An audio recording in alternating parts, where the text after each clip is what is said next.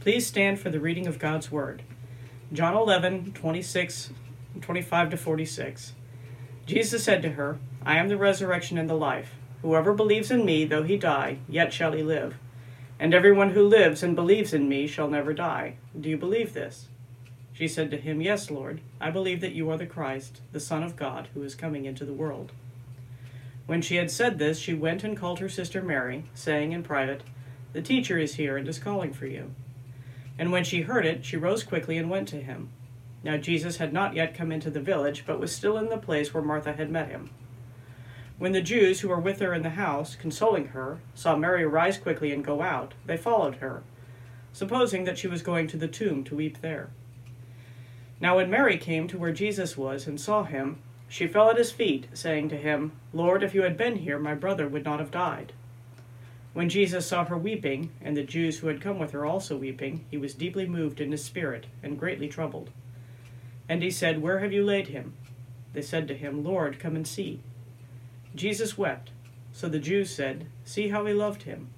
But some of them said, Could not he who opened the eyes of the blind man also have kept this man from dying? Then Jesus, deeply moved again, came to the tomb. It was a cave, and a stone lay against it. Jesus said, Take away the stone. Martha, the sister of the dead man, said to him, Lord, by this time there will be an odor, for he has been dead four days. Jesus said to her, Did I not tell you that if you believed, you would see the glory of God? So they took away the stone, and Jesus lifted up his eyes and said, Father, I thank you that you have heard me. I knew that you always hear me, but I said this on account of the people standing around, that they may believe that you sent me. When he had said these things, he cried out with a loud voice, Lazarus, come out. The man who had died came out, his hands and feet bound with linen strips, and his face wrapped with a cloth. Jesus said to them, Unbind him and let him go. Many of the Jews, therefore, who had come with Mary and had seen what he did, believed in him. But some of them went to the Pharisees and told them what Jesus had done. This is God's word. My brother Wayne was a hot headed, rebellious hedonist, an existentialist who championed selfishness until he was 20 years old when he met Jesus Christ. He was transformed. He was at peace. He had purpose. He was even tempered and giving. He became one of the most selfless people I've ever known. On his 22nd birthday, he left work early with a friend to enjoy the beautiful weather as he rode their motorcycles through the uh, through the uh, the pathways and all the way to his church. I didn't think about his birthday because I was thinking about a, a date that I had that evening. And as I was getting uh, prepared for it, we got a phone call. Wayne had been in a motorcycle accident and he was in serious condition. So I made my way to the hospital as the family was inside. I, I went outside and the cool night air, just lots of questions in mind. And then one of my other brothers came out to me and said, Wayne has died. Questions flooded my mind. Where were you, God? My brother has served you. He, he went to church. And so I had questions about God, questions about where my brother was. He had hope in Jesus, but was that real? I had questions about myself. What's my destiny? When a loved one dies, questions swirl around us. And so we turn this morning to John chapter 11, where God answers a number of those questions. Let's pray. Our Father, these questions may be removed from us today, but they will come into our lives. time and again.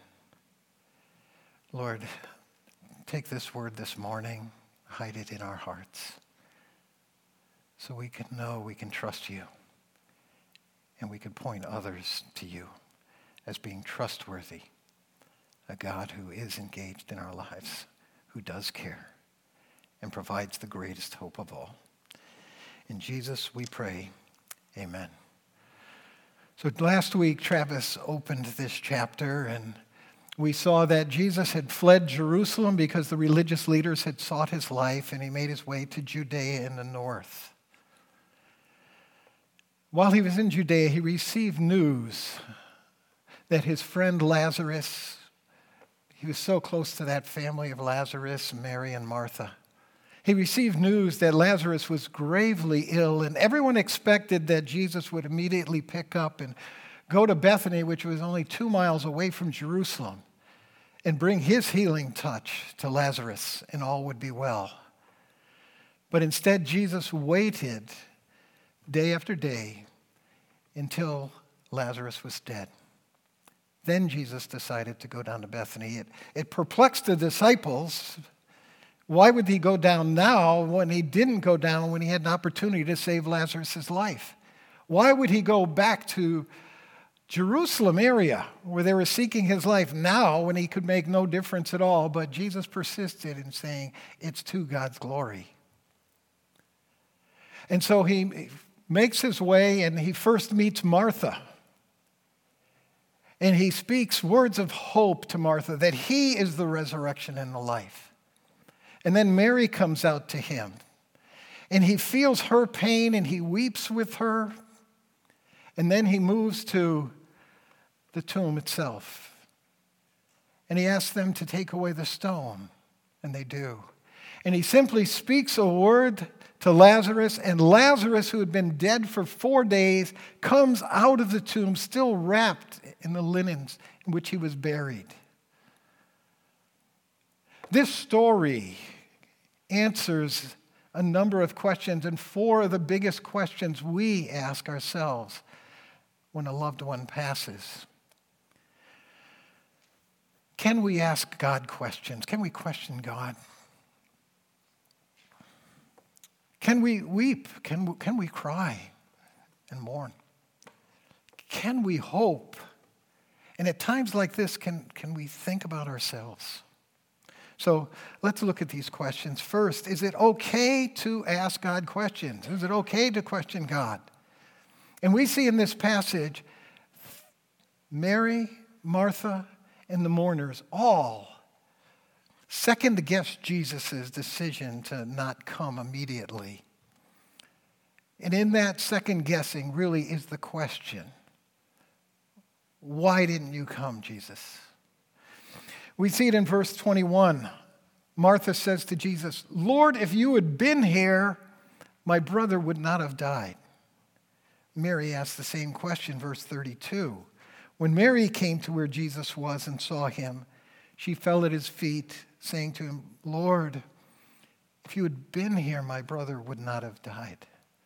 And the group of mourners around the family wondered the same, we see in verse 37.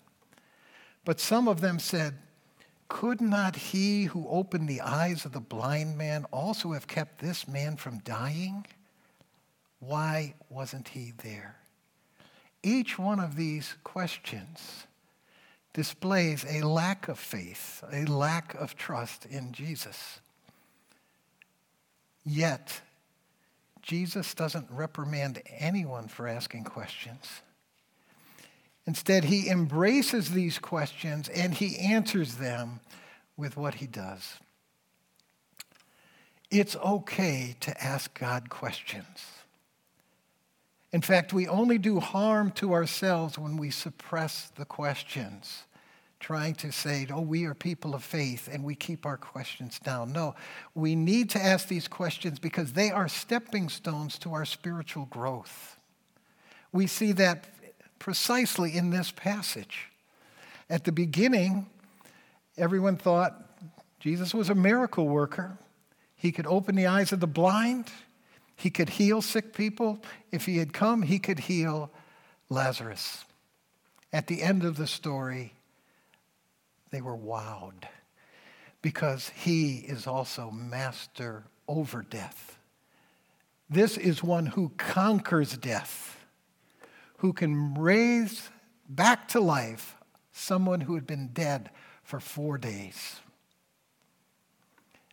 Feel free to ask God questions. He may not answer those questions immediately, but open yourself up, open your eyes up to how God is working, and you may find some answers. But don't turn your questions into judgments about God. One of the most often asked questions is if God is a loving God, why does he allow so much suffering and evil? But in reality, a lot of people have turned that question into a judgment about God. They've used it as an excuse to not believe in God, to not follow God, to not care about God, and to judge him as saying, You are not involved, God, if you do exist. Don't make such judgments. Always wait to the end of the story. Do you remember reading the fairy tales, whether it be Snow White or Cinderella, Sleeping Beauty, Beauty and the Beast? They always go through these travails and problems. And we always read that last chapter when love seems to conquer all and bring all together. And we read, they lived happily ever after. And all of a sudden, all those difficulties in the middle of the story no longer mattered at the end of the story. Revelation, the last couple of chapters of that book, give us the end of the story. That as broken as this world is now, Jesus Christ is going to return and he is going to fix all things that are broken. He will conquer death and do away with it. He will do away with disease. He will wipe every tear from our eyes. Wait to the end of the story, and we will see what we are going through now through different eyes. Don't use questions to judge God. Wait and see what God does. It's okay to ask God questions. Is it okay to cry at funerals? I mean, seems like the answer is obvious. We are heartbroken when a loved one has passed. Yet, there are some who might say crying is a lack of faith. I mean, don't we believe that someone who has placed their faith in Jesus Christ is with God now? Don't we believe they're in a better place and that they've got it it's great for them, it's really painful for us. So our tears don't seem to be for them, they seem to be for us. Is it, so is it okay to cry? Why would we cry for somebody if they are in bliss with God? For the same reason Jesus weeps. We read in verse 33 through 35. When Jesus saw Mary weeping, and the Jews who had come with her also weeping, he was deeply moved in his spirit and greatly troubled. He says, Where have you laid him? They said to him, Lord, come and see. And Jesus wept. Now, the timing of Jesus crying is raises questions like Jesus sees them weeping.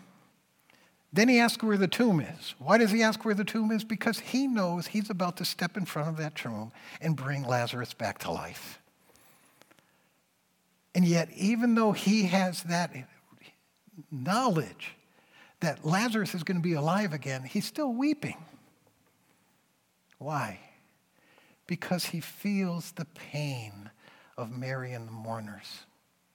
He has entered into what they are experiencing. And they are experiencing tremendous loss and separation and pain. And he feels that Jesus Christ is empathetic with us. Think of that. The God of the universe understands everything we are going through. He understands everything that we feel, and he empathizes with it. The next time you are heartbroken, the next time you are troubled, next time you are weeping, imagine Jesus is next to you, feeling what you feel, and weeps with you. But it says more than he was weeping. It says that he was deeply moved in his spirit, greatly troubled. And that word deeply moved in his spirit is stronger than that. There, there was an anger, a rage that Jesus had. It wasn't about Mary or the mourners. He saw them weeping and he wept. It was about what death does. It's about what sin has brought into this world and the pain that sin has brought into this world. And the death of Lazarus just brings that all forth. And to see what people go through because of the result of sin and its consequences. Jesus is angry at sin.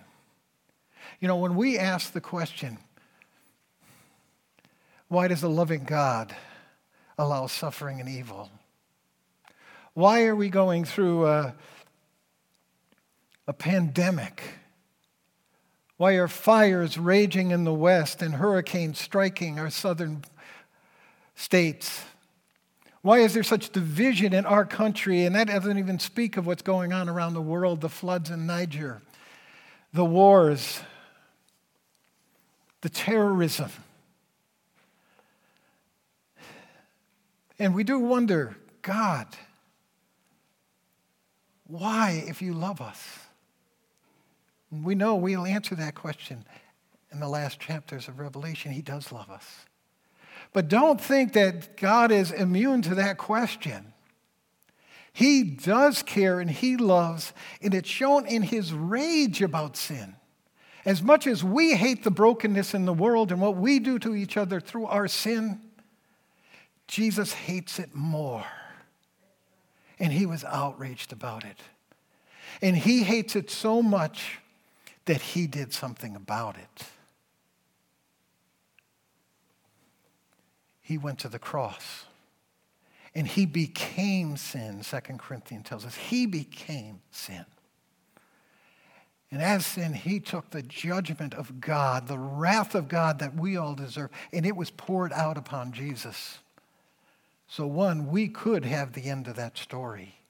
We can experience what Revelation promises. God does care. Deeply moved. And he weeps over the world and then does something about it. It's okay to ask God questions. It's okay to cry and to feel the pain. Is it okay to hope? It's another question. We think the answer is obvious. Yeah, I mean, everybody says you got to have hope. But our hope is being questioned more and more today. To some, it sounds like a cliche when we say, He's in a better place. She's with the Lord now. I was at a funeral where the pastor said something like that. And somebody in the pew was heard muttering to himself, fantasy, pure fantasy. Stephen Hawking's renowned physicist genius said this I regard the brain as a computer which will stop working when its components fail. There is no heaven or afterlife for broken down computers. That's a fairy story for people afraid of the dark. That's a growing perspective out there. That we have religion, we have this belief, and able to, in order to, to deal with the fears we have about death. Is it okay to hope? Is our hope real? Jesus says in this passage it is. The man whose life has transformed this world, whose teachings have reached more people than anyone else, whose words cut to the very core of our beings, and we say, Yes, that's true, said this. Verses 25 and 26. I am the resurrection and the life. Whoever believes in me, though he die, yet shall he live. And everyone who lives and believes in me shall never die. And what he's talking about is eternal death. This is a bold promise, but think of the one who gave it to us. But did he give these words to us just to help us get through, kind of as a placebo of something we think might work? Jesus knew that we would question his motive in saying these things. In John 14, 1 through 3, he says to his disciples, Let not your hearts be troubled. Believe in God, believe also in me. In my Father's house are many mansions. If it were not so, would I have told you that I go to prepare a place for you? If I go, I prepare a place for you, and I will bring you to that place. But notice, not only does he make this promise of an eternity with him, notice what he says in the middle. If it were not so, would I make it up? Jesus knows we have that question. He knows the thinking of a Stephen Hawking's. And he says, I would not have told you this if it wasn't true. I would have just skipped the topic altogether because my words are true.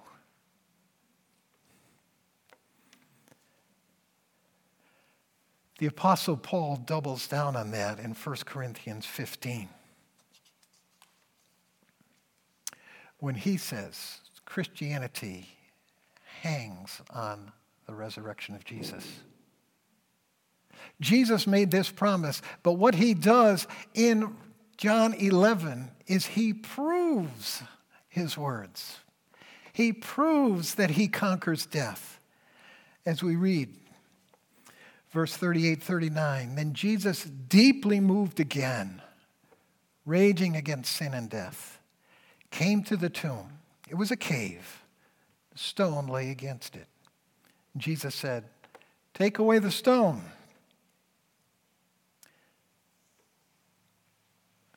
Verses 41 and 42. So they took away the stone.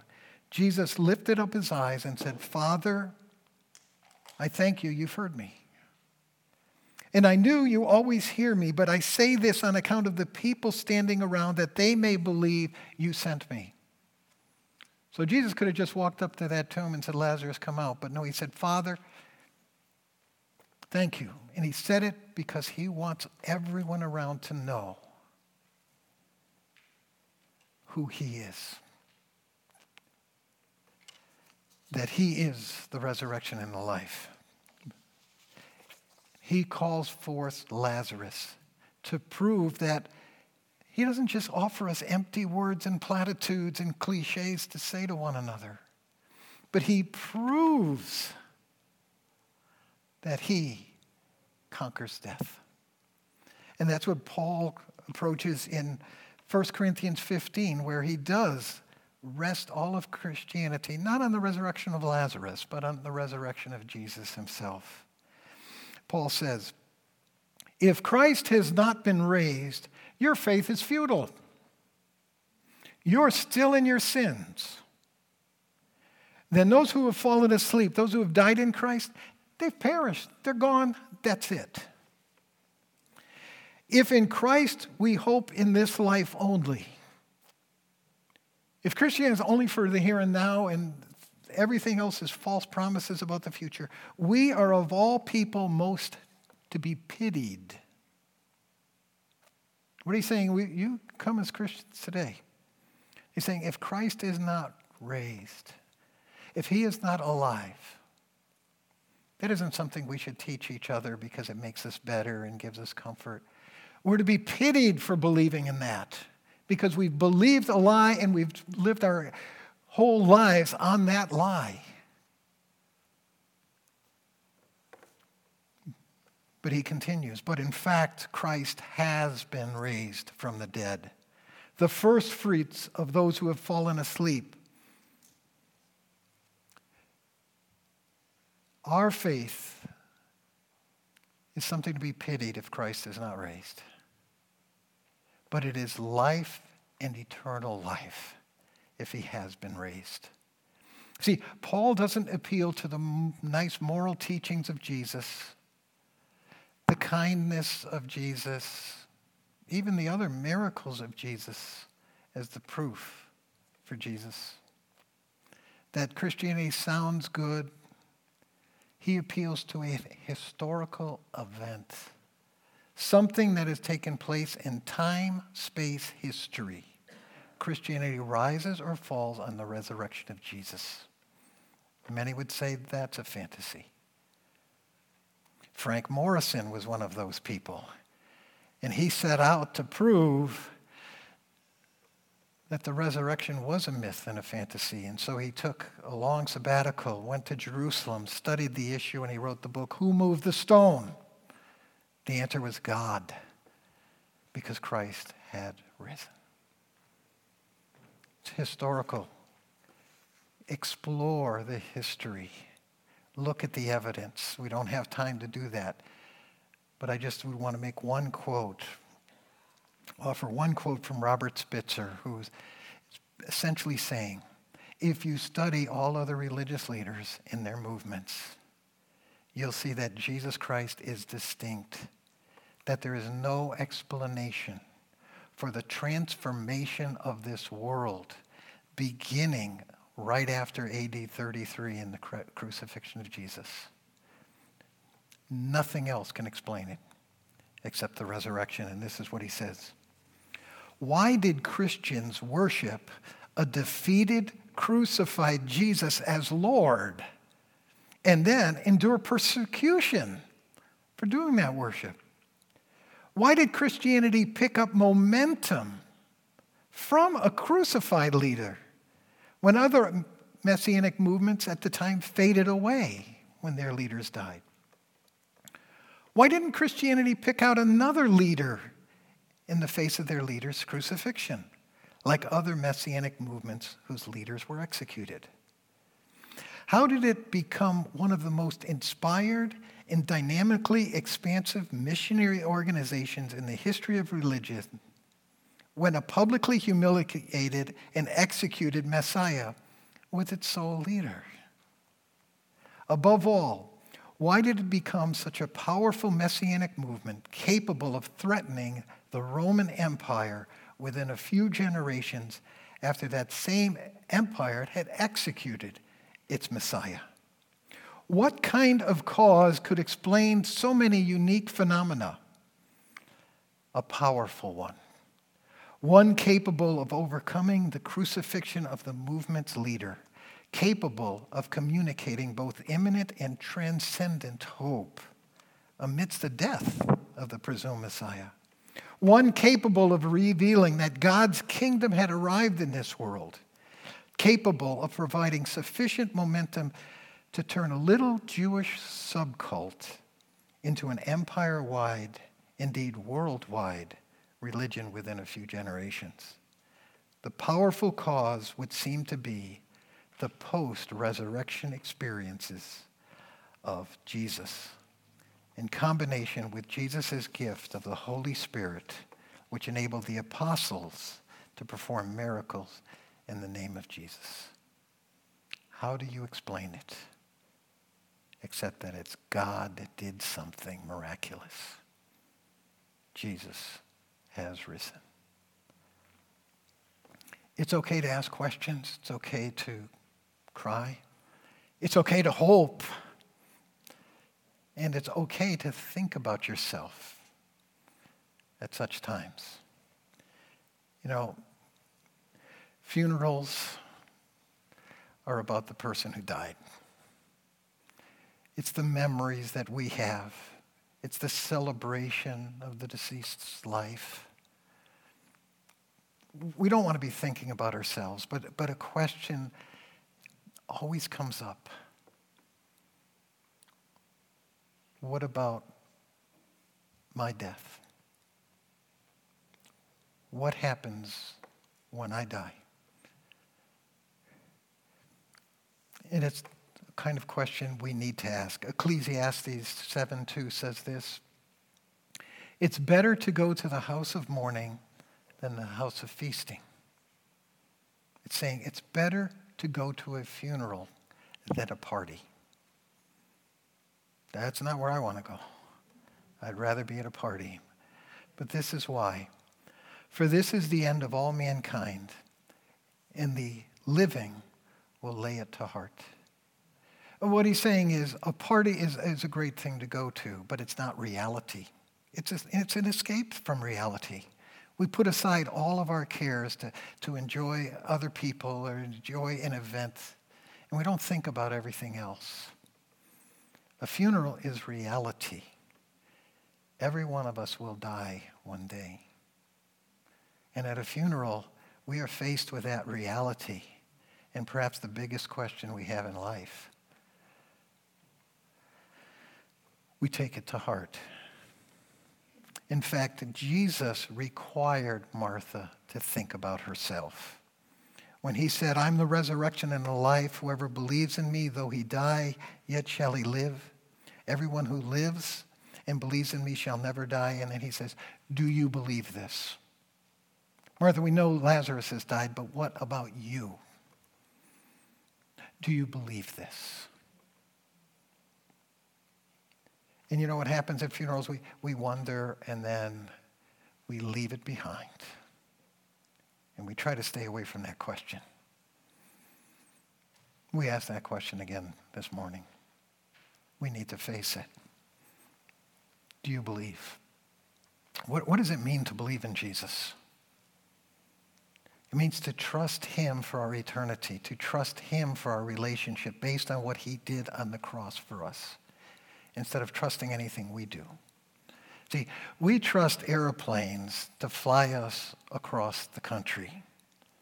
We don't stand on a cliff and begin to flap our arms hoping to get to California.